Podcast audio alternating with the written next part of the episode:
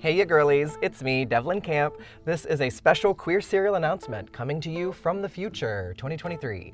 You're listening to an episode from the past, during which you might hear me plug some bonus content, especially in the credits. But as of 2023, here's everything you need to know if you want more Queer Serial or if you want to support my many ongoing LGBTQ history projects.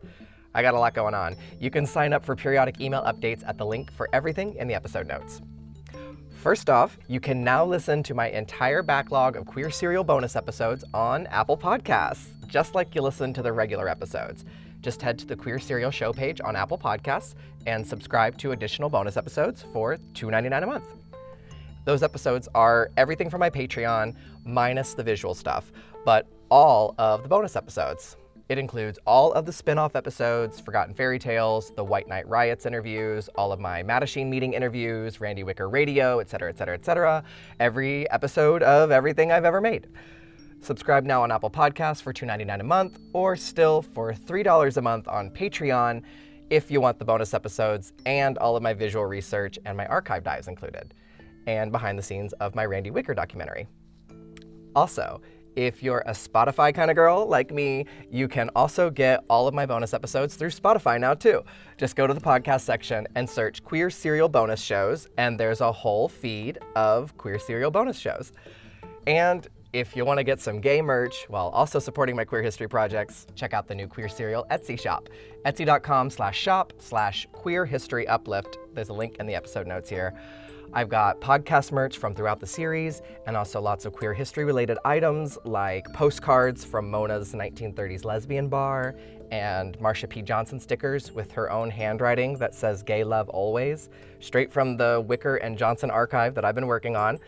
And I've got gorgeous mugs that say queer history is world history, other stickers that say drag is not a crime with a real photo of drag queens being arrested. And I've got these warning stickers that you can put in textbooks that are lacking queer history to warn future readers.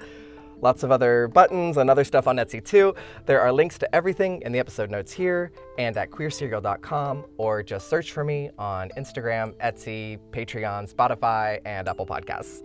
I think that's everything.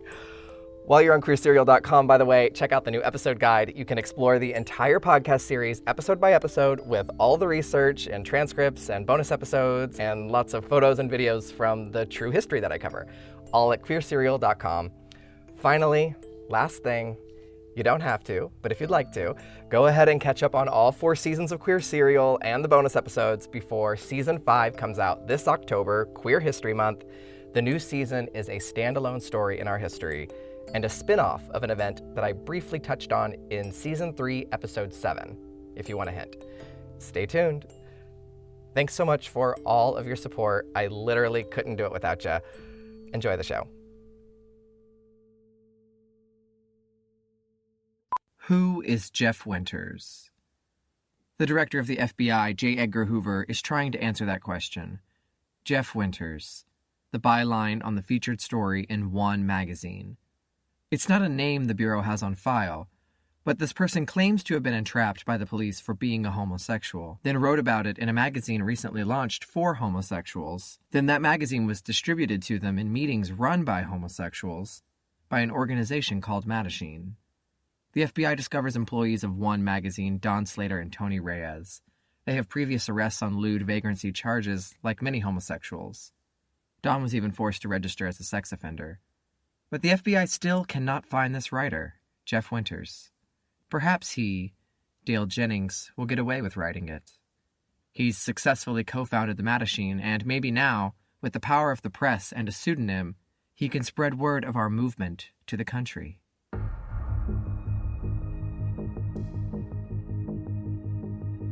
It's August 1952. A moral panic is spreading throughout the country. Hundreds of so called sex deviants are dismissed from work in the federal government as the FBI continues to systematically collect information on homosexuals. The general public, fearful of communist infiltration through the homosexual community, supports military charges, bar raids, sexual psychopath laws, and purges in government jobs. As we explored last week, FBI Director J. Edgar Hoover's discovery of communists leading a new organization of homosexuals happens to be the perfect overlap in a Venn diagram to prove the danger of homosexuals to the public. Upon a report from an informant, Hoover sends two agents to question two possibly homosexual former communists. The agents arrive on Mattachine co founders Chuck Rowland and Bob Hull's doorstep in Norwalk, California on August 20th, 1952. Chuck and Bob were expelled from the Communist Party, likely for being gay, though the records are unclear. Hoover has these expulsions on record, so he sends the agents to Chuck and Bob to find out if they are, in fact, homosexual communists, but with the pretext that the FBI is simply seeking information on the Communist Party. They knock on the door, and Chuck answers. The agents ask if they may speak with him. I'm too busy to talk with the Federal Bureau of Investigation. Oh, it won't take long. I have to mow my lawn. I have nothing to say to the FBI. And then, to really sell it, Chuck goes to his garage and pulls out his lawnmower and starts mowing his lawn. The agents leave. They return eight days later to speak with Bob. It is not required for me to talk to the FBI, is it? No. Well, let's leave it at that then. I don't care to talk with you. The FBI hits a dead end here, but Chuck and Bob will remain on the FBI's security index. This visit is the FBI firing a warning shot. Chuck and Bob know that. Before the Bureau can connect them to the Mattachine, something in their secret organization will have to change for their own protection.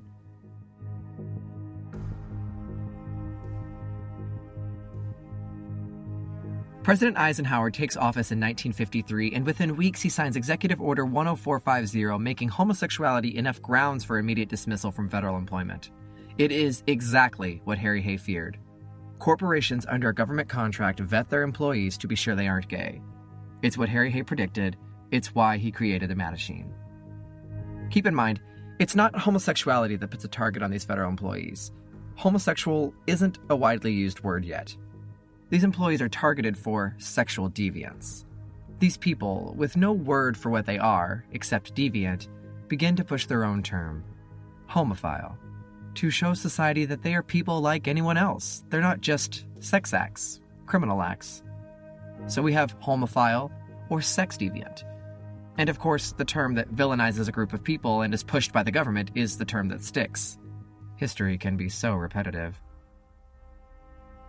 In the mid 50s, over 12.6 million workers deal with loyalty security investigations. Under Eisenhower's executive order, 3,000 people per year are dismissed from the military up to and throughout the 60s. Back at the FBI, agents are collecting and sending information on sexual deviance to military branches, especially if members of the military have been seen at a Mattachine meeting. This is the FBI Sex Deviance Program, and though it wasn't originally designed this way, it has become a tool to weed homophiles out. Welcome to Mattachine. In the Mattachine, we are seeking acceptance of the homosexual in society. introduced at this time the name homophile. And I've been in the paper as a, as a Marxist teacher, one of the people who really ought to be called in to be examined in the trials. I'm more convinced than ever that a radical approach is the only one we can make. No, Chuck, this move isn't radical, it's betrayal. What they did know about was that there was some kind of a foundation which had a board of directors who was uh, magnanimously sponsoring these these public discussion groups. Who are the people who make policy for the Mattachine Foundation Incorporated? And I'm not about to buy the thing that gays think the same as heteros because they don't. Are homosexuals themselves satisfied with the way they are? Mattachine is a podcast dedicated to exploring the overlooked, forgotten, or often untold stories in gay history. I'm Devlin Camp.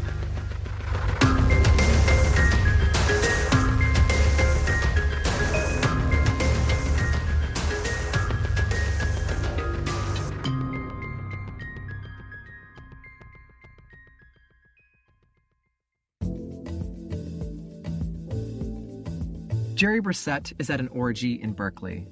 He likes to read at orgies. We haven't met Jerry yet, but he's been nearby. He's sitting in the corner with a book, catching glances of Allen Ginsberg walking around naked with other guys, until someone passes by and slips him a letter. He immediately opens it. A group is meeting up in Los Angeles, it says. A group he's expressed interest in. He puts down his book and goes home to write a letter to the group's leader, David Freeman. Over 10 pages, Jerry explains to David Freeman his interest in the organization and that he's 27, a chemistry lab technician at UC Berkeley, and a children's theater director. When the letter arrives, David Freeman, aka Chuck Rowland, invites Jerry down to LA to meet the Mattachine. The sooner the better. I cannot live beyond my times. Jerry writes to Chuck on March 1st, 1953.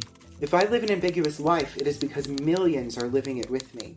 If I am confused, there is consolation in that I am not alone. I dream of freedom in a land of repression, guilt, and blue nosed Puritanism, fully realizing how impossible my dreams are when so few share them with me.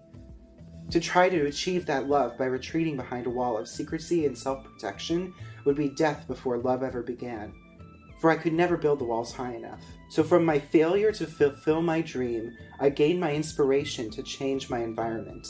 If I rebel against this ungodly pattern of tricking when men are not human but machines, and camping where life is but a joke, a game, a pit of despair, then it is my responsibility to work for the kind of world I believe in, to help create in the hearts of people like me a belief in themselves, a dignity, and a capacity for loving as free men love. Only then can I ever hope to hold in my arms the happiness I pray for now. If Mattachine means this, then I'm with you all the way. The next Saturday morning, Jerry hops on a train to LA. He feels this is one of the biggest moments of his life. He's terrified. It's difficult for anyone to make contact with the Mattachine Foundation, and he sits at Union Station in Los Angeles, amazed that it happened. He's waiting for them to arrive. Suddenly, the doors of the waiting area fly open and a group of men walk through. He knows they are the Mattachine. They were men of such character, pride, dignity, and forcefulness. He'll later say. Jerry sits in on several discussion groups. They sleep two hours a day. The leaders have day jobs, then go to work for the Mattachine as soon as they're off. Conrad Stevens from the Fifth Order will later recall We were meeting very often. We just lived Mattachine. We didn't do anything else. We never went anywhere just for pleasure. When we went, it was organizing. On Mondays, the group is the Citizens Committee to Outlaw Entrapment, meeting with attorneys and printing leaflets. On Tuesdays, each of the seven leaders organize their own separate discussion groups. On Wednesdays, they advise new membership guilds. Thursdays, they make calls and visit people for financial support of the foundation. On the weekends, they gather as a council to coordinate the plans of the past week and the coming weeks, the future campaigns ahead, and literature to print and spread word of the Mattachine. I had quite forgotten all about Berkeley during my one week with you folks. Jerry writes. And had lived so intensely in the present that for once in my life, the past and the future meant nothing. He's sent home with a mailing list of people in the Bay Area who had expressed interest in the organization. Jerry Brissette starts three discussion groups within a week. He writes to Chuck and the foundation that homophiles continue. Flock to us in hordes, hungry, anxious, eager to do something, say something, get started. Jerry can't stop talking about the Mattachine. He's got every homophile he knows interested. He had just started a group in Oakland, and his next group will be on Berkeley's campus. When the time comes, he invites men into a student's room and pulls the shades. Some of the guests stand quietly in terror. He invites them to have a seat, and they all sit down on the floor. Jerry talks about why he called all of his homophile friends together. A discussion starts about police pressure and sexual deviance. Turns out everyone in this room is on the same page. Jerry announces the Mattachine and its purpose, telling them what the Mattachine has already done for Dale Jennings and what Henry Gerber had tried to do decades before in Chicago. He speaks for an hour and a half on their history and their potential future as the guests watch him with bewildered faces. Some of them are thrilled, others are still terrified. A young man named Hal Call sits astonished in that meeting. Jerry has him convinced. Hal is quick to take part, befriending other new Bay Area Mattachinos such as David Finn. David is also inducted by Jerry. Hal and David begin telling every homophile they know as well friends, hookups, men they meet in bars. They invite everyone to their upcoming meeting across the bay in San Francisco in two weeks. People dress well for the discussions. They arrive at an apartment door and knock lightly. Someone answers with a subtle greeting and invites the guests into the living room. Homophiles are packed inside, sitting on furniture and the floors, gathered halfway up the stairs and down the hallway. Usually, no one knows who lives there or who is in charge. Those meetings hit the usual topics, including seeking the support of medical doctors to explain their sexuality. Back in LA, Harry Hay criticizes the idea, still frustrated that everyone is caught up with the sex of it all. Harry is annoyed that so many of them want doctors to approve of the sex they desire, that they want validation that they aren't mentally ill. Harry is focused on the emotional cultural relationship before and after the sex expression.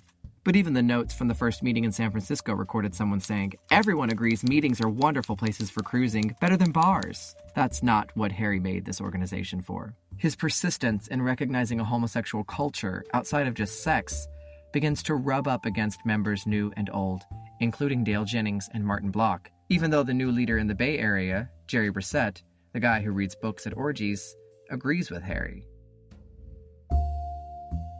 Through all of their fighting, while trying to understand what this newly uncovered minority stands for, the FBI launches an internal security investigation of the Mattachine. That investigation is codenamed Commonfill and is opened in order to find the communists in the Mattachine organization. Hoover orders the West Coast field offices to investigate and report back to headquarters. Investigators find that One Magazine is being run by Martin Block, Tony Reyes, and Dale Jennings. But where is Jeff Winters? They still wonder. They also get a hold of One's articles of incorporation signed by the Mattachine's lawyer, Fred Snyder, another clue that leads the FBI to believe that the Mattachine and One magazine are one and the same. The special agent in charge in San Francisco focuses in on the Mattachine's leader there, likely the new guy, Jerry Brissette, but the agent's documents are heavily redacted, so we can't know for sure. An informant in the Mattachine meetings reports to the FBI that nothing subversive is going on here because they're too busy discussing their problems living in society as sexual deviants. But the discussions must be leading to some progress for them because the First Order groups in the Bay Area are already looking at larger theater spaces to gather for parties, movies, and drag shows, which make money to support the mysterious leaders of the Mattachine Foundation. Jerry plans a little picnic in the park and hangs up posters in the bars. He optimistically expects 50 people at this picnic, but 500 show up. He runs around the park trying to get rid of everyone, worrying the park rangers will catch people in the bushes. Meanwhile, Hal Call and David Finn, the young San Franciscan men from Jerry's meeting, are taking on leadership roles in the Bay Area under Jerry's charge. Hal and David begin to understand that there are Mattachine leaders above Jerry, headquartered in Los Angeles, and that's where the money goes. Hal does some digging, trying to figure out exactly how this organization works. He and David and the rest of San Francisco are called the First Order, and those leaders in LA are considered the Fifth Order. Who's in between? He looks into other homophile groups in LA, finding a publication called One Magazine, and that it's loosely connected to the Mattachine. He investigates further. In April, Hal flies down to LA and goes straight to the front desk at One Magazine. A man on One's staff named Dorr Legg greets Hal. Dorr is eccentric and charming, quite smart. Dorr is fascinated by the secret group as well and points out that to gather together and work on such specific goals means someone must be in charge behind the curtain. Word is getting around that the Fifth Order leaders are former communists. Dorr will later discover the original founders of the Mattachine were Marxists, and they had the insane concept that they were going to marry Marxism and homosexuality. Hal Call's heard the rumor that some of them were still communists. He continues to dig until he hears another rumor. This one that the head of the Fifth Order, the head of the entire Mattachine Foundation, is a communist named Harry Hay.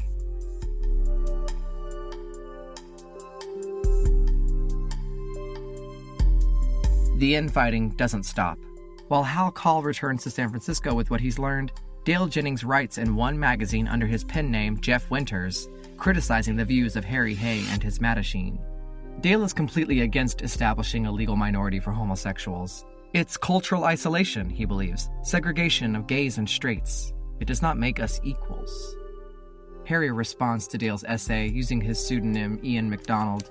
Over an enormous period of history, the homophile was an accepted force in society, as he is a rejected force today. And the homophile's acceptance was based solely upon the character and quality of a cultural contribution which could not be produced by any other category. Harry means that gays used to be recognized for their abilities to see many sides of gender and sexuality's spectrums. Jennings sarcastically replies that Hay's letter implies a vast background bristling with endless data. I sincerely suggest he write a study of the homosexual's historical position in society. It would be a great relief to me to find that I am actually not an ordinary person after all. The next month, Chuck Rowland writes a letter to One magazine under his pseudonym, David L. Freeman.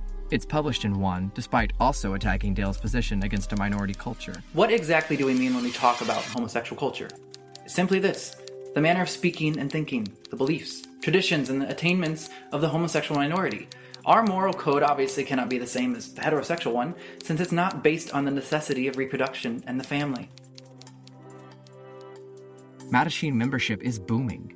The reins are loosened on requirements to join and become members because the floodgates can't be closed. People just keep showing up. More members are asked to take on leadership roles, but they're all starting to see that they're managing an organization built on mystery and anonymous leadership and anonymous action. Members are no longer seeing secretive cell structure as a protective device, but rather as a tool used to manipulate them.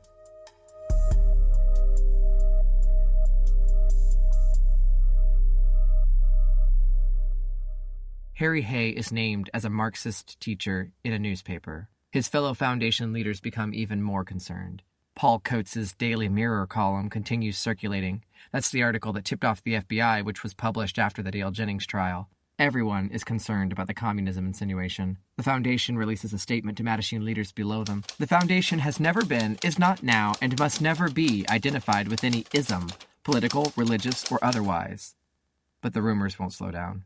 On March 11th, 1953, Chuck writes to Harry I'm more convinced than ever that a radical approach is the only one we can make in the present situation, whether you like it or not, or whether I like it or not. The subject for today is reorganization. Now, if the need were expressed solely by malcontents, I'd agree with you, but I'm seriously concerned. My view is just this. Three years ago, when you and Bob and Dale and I began our initial discussions on the possibility of setting up Androgynous Anonymous, we were pioneers in a hostile society, and we had to take elaborate precautions to ensure the safety and that of others we were trying to influence.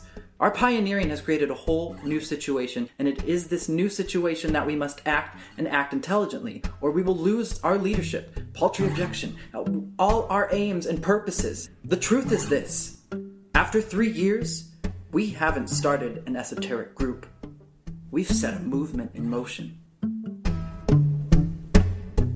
Some of the Foundation members are barely on speaking terms, especially since one of them is openly criticizing another in a magazine. Chuck, Bob, Conrad, and Martin also want to end the secrecy. They thought it was useful when people were scared to join a homophile organization, but now that isn't an issue. Harry doesn't think new people are willing to fight for a movement because they're just selfishly joining for protection in case they're arrested like Dale was. Harry doesn't think these people care about a homosexual minority or its culture, and they just want to assimilate into respectable society. He writes back No, Chuck, this move isn't radical, it's betrayal. You can't build a democratic society on a bunch of diversified individuals going nowhere. But Chuck insists that it's time to call a convention of the Mattachine Orders. Martin Block will later look back on this, realizing in every gay movement, there has always been a schism. What's wrong with so many activists? They have no sense of humor and no sense of pleasure.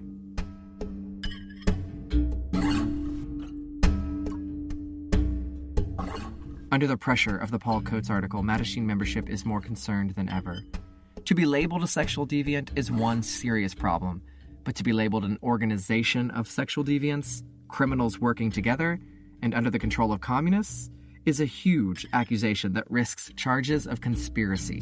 But it's an odd thing. Paul Coates' article says. I checked the State Division of Corporations and the county clerk's offices. There is no record of a Mattachine corporation. If I belonged to that club, I'd worry. Rumors run rampant. The Foundation prints a response in one magazine explaining that a corporate charter was filed about eight months ago and it will take about a year to have a corporate seal. Paul Coates looked into who ran this organization as well. Who is the Foundation? The journalist wonders. The legal owners are listed as D.T. Campbell and Romaine Cox. Where is Romaine? Coates' headline shouts. Coates doesn't discover that Campbell and Cox are Fifth Order member Conrad Stevens' mother and sister, though they're merely figureheads. Everyone's eager to find out who is running this thing. On the charter the Foundation filed to become a corporation, the FBI finds the Mattachine headquarters listed under the address of Mrs. Henry Hay, Harry's mother. But again, just a figurehead who attended Foundation meetings. And somehow, perhaps because of the name discrepancy, Harry and Henry, the FBI doesn't put together that Mrs. Henry Hay is the mother of a known communist they have on file, Harry Hay. But anyway, with the risk of legal problems, arrest, blackmail, and family turmoil, and the gamble of communist charges on top of all that, it's too much for members to stand for. Hal Call doesn't want to be taken down as a subversive sympathizer. He joined this organization to liberate his fellow homophiles, not communists, and he will not let go of this exhilarating experience of finding people like him. But the headlines are drawing the attention of the House Un American Activities Committee. Because sexual deviants and communists have become tied together, the homophile movement will have to stamp out the communist influence among them in order to survive.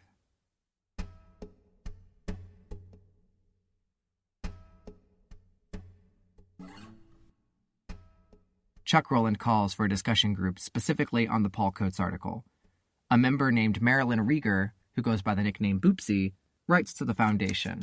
I feel that in order to continue working for a cause, I must have complete faith in the people behind the scenes, the people who set policies, principle, aims, and purposes. Who are the people who make policy for the Mattachine Foundation Incorporated? Who's the board of directors? Who are Mrs. Henry Hay, Mrs. D.T. Campbell, and Romaine Cox? Why is there no record of a Mattachine Foundation Incorporated with the Division of Corporations or the County Clerk's Office? What are Fred Snyder's political affiliations? What are the political affiliations of the Board of Directors? And finally, are the aims and purposes of the Foundation which I have read and which I believe in the true aims and purposes? If no one responds, she warns them she intends to write to the State Bar Association to pursue the revelations made by Paul Coates. Three weeks later, Boopsie Rieger opens her mailbox to find a letter from Mrs. Henry Hay. She explains her relationship to Harry Hay and the other women, but claims not to know anything about Fred Snyder's political affiliations, the Mattachine lawyer Coates called out in the newspaper. This generic response, probably written by Harry, answers almost none of Rieger's questions, and she won't forget this when she rises to some power. But Harry finally accepts that the anonymity and the future of the Mattachine will need to be openly discussed. March 29, 1953. A new letter is sent from the Foundation to all members, titled A Call to All Members of the Mattachine Society, and in capital letters, Confidential. During the past three years, the Mattachine Society has existed as a secret organization. Its structure was deliberately complicated and only partially democratic to ensure secrecy. It is our belief that this structure, with all of its weaknesses, served a tremendous historical and social purpose with the interest of the sexual deviant minority. It brought a nucleus of that minority a consciousness of its existence and a conviction that great things could be accomplished towards social equality, the elimination of unjust legislation, and the necessity for concerted action to achieve its goals. While the society has existed only in Southern California and these developments have occurred primarily here, we have today a sufficient indication of the direction in which our minority must move. In the light of this new situation, we believe that the presently constituted society has served its functions well, but must now make the internal changes and preparations necessary for a forward movement into areas of greater activity and influence. Opinion is divided as to the exact steps that should be taken toward the reorganization of the present society. While one group argues for a completely democratic organization having no administrative ties to the Foundation, a second faction believes reorganization should be carried out in such a way as to utilize the corporate safeguards and legal protection of the Foundation. In all guilds, the idea of an entirely open, democratic organization admitting all individuals wishing to join has been advanced. Notwithstanding these diverse views and developments, we of the Fifth Order are agreed that any reorganization of the society can and must take place only with the fullest democratic participation of all members of the society. To that end, we are calling the California State Constitutional Convention of the Mattachine Society at the First Universalist Church, corner of 8th and Crenshaw, Los Angeles. Next week on Mattachine. Stay tuned for a preview of next week's episode. Mattachine was created and hosted by me, Devlin Camp. We're at a midpoint in the season, so now is a good time to thank you. Thank you so much for listening. There are more than 2,000 of you subscribed, and our website has recently had visitors from more than 20 countries. Thank you to everyone who has emailed from all over the US and a couple in Australia. Thanks to Chicago Pride, the Windy City Times, the Bay Area Reporter, the Chicago Reader, and Flagrant for writing about us. Thanks to my many friends and family here in Chicago for talking about us. And thanks to all of you who follow the show on social media. I love reading your comments and interacting with you. Stop by our Instagram, Facebook, or Twitter account anytime at Mattachine Files to say hi. I'll respond every time. And to those of you who have already written iTunes reviews, wow, the things you have gone out of your way to say about the show mean the world to me. I'm so grateful for your feedback. Thank you. Please continue sharing our show with your friends, no matter where they fall on the Kinsey scale. Our editorial advisor is the fantastic Paul Di Ciccio, who tolerates many late night emails and 4 a.m. text messages when he has his own life to live. Thanks, Paul. And thanks to Albert Williams for hilarious voicemails and constant support. One more huge thanks to historian James Sears. His book, Behind the Mask of the Mattachine, was the initial inspiration for this show, and it guides us along through much of this story, especially in the next few weeks to come. Check out our links to his work on our website, mattachinepod.com. Chuck Rowland is voiced by the lovely Nathan Cooper. Jerry Brissette is voiced by Paul Di Ciccio. Marilyn Boopsy Rieger is voiced by the very talented Courtney Tesh. The FBI agent is voiced by Mike Kanish. Bob Hull is voiced by Henry Coates. Paul Coates is voiced by Garrett Williams. And Harry Hay by Steve Camp.